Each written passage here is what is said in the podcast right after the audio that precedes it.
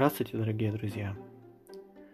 В конце марта этого года стало известно, что британский музыковед из Королевской академии музыки дописал незавершенное произведение Моцарта.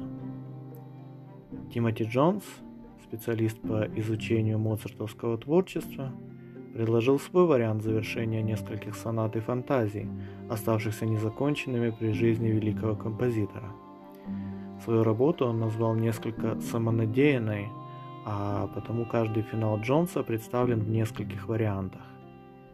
Каждый из вас может выбрать свою версию этого диска, прокомментировал автор. Насколько развито явление дописывания произведений искусства, будь то картина, симфония, роман, и вообще стоит ли это делать? Всякое творение великого гения, либо просто популярного писателя, композитора, художника, сознательно или несознательно оставленное незавершенным, представляет собой великое искушение продолжить прерванный творческий акт и довести до конца первоначальный замысел.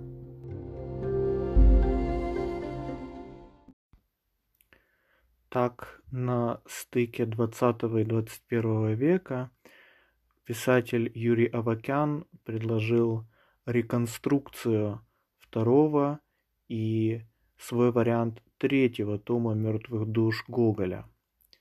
Автор попытался дополнить и закончить историю чистилища, через которое по замыслу Гоголя проходит Павел Иванович Чичиков.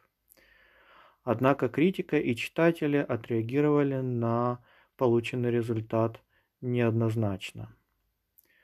Более всего, по мнению, собственно, критиков, читателей, Гоголь чувствовался в тех частях повествования, от которых остались хотя бы какие-то фрагменты.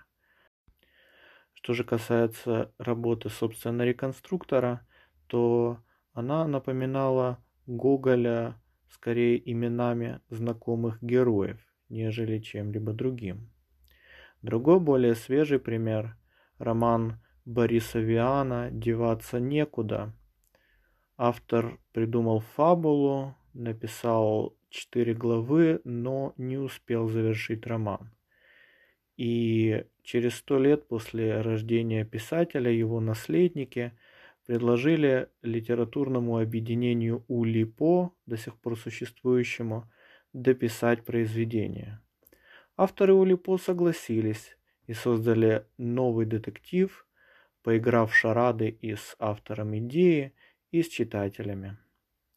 В современной массовой культуре чрезвычайно распространение приобрели так называемые фанфики – любительские сочинения по мотивам популярных оригинальных литературных произведений, кинофильмов, телесериалов, аниме, комиксов, а также компьютерных игр и тому подобное. Это могут быть как разновидности вариаций оригинального произведения, так и попытки его продолжения. Некоторые критики отмечают, что как явление фанфик э, или его примерный аналог известен с XVIII века, когда возрастающая популярность романа Сэмюэла Ричардсона «Памела» или «Вознагражденная добродетель» благодаря еще слабо развитым законам о копировании, копирайту, привела к публикации ряда неавторизованных продолжений, сиквелов.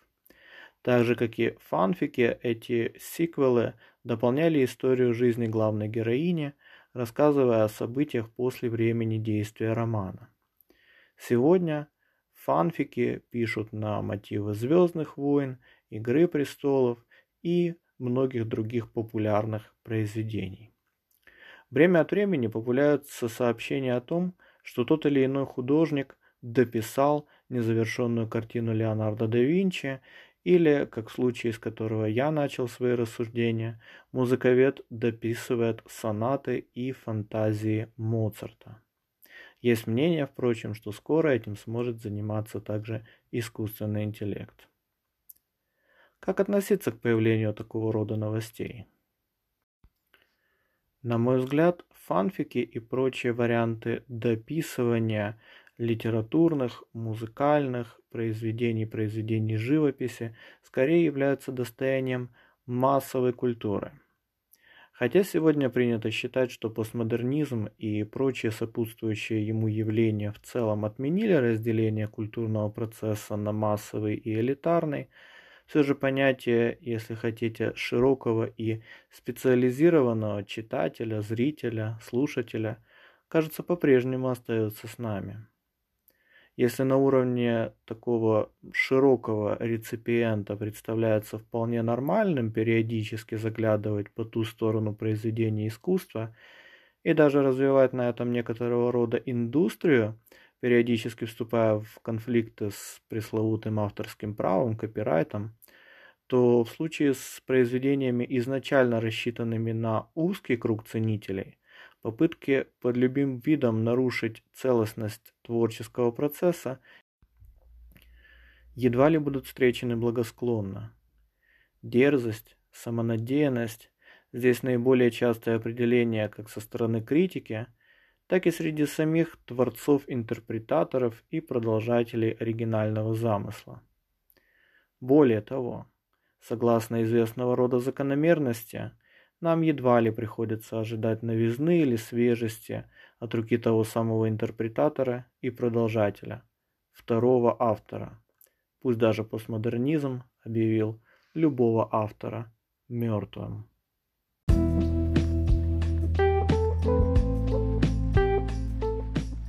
Друзья, если вам понравилось содержание подкаста, Подпишитесь на телеграм-канал Обсерватор Мунди, это латиницей, на одноименной странице нашего проекта в Фейсбуке и в Инстаграме.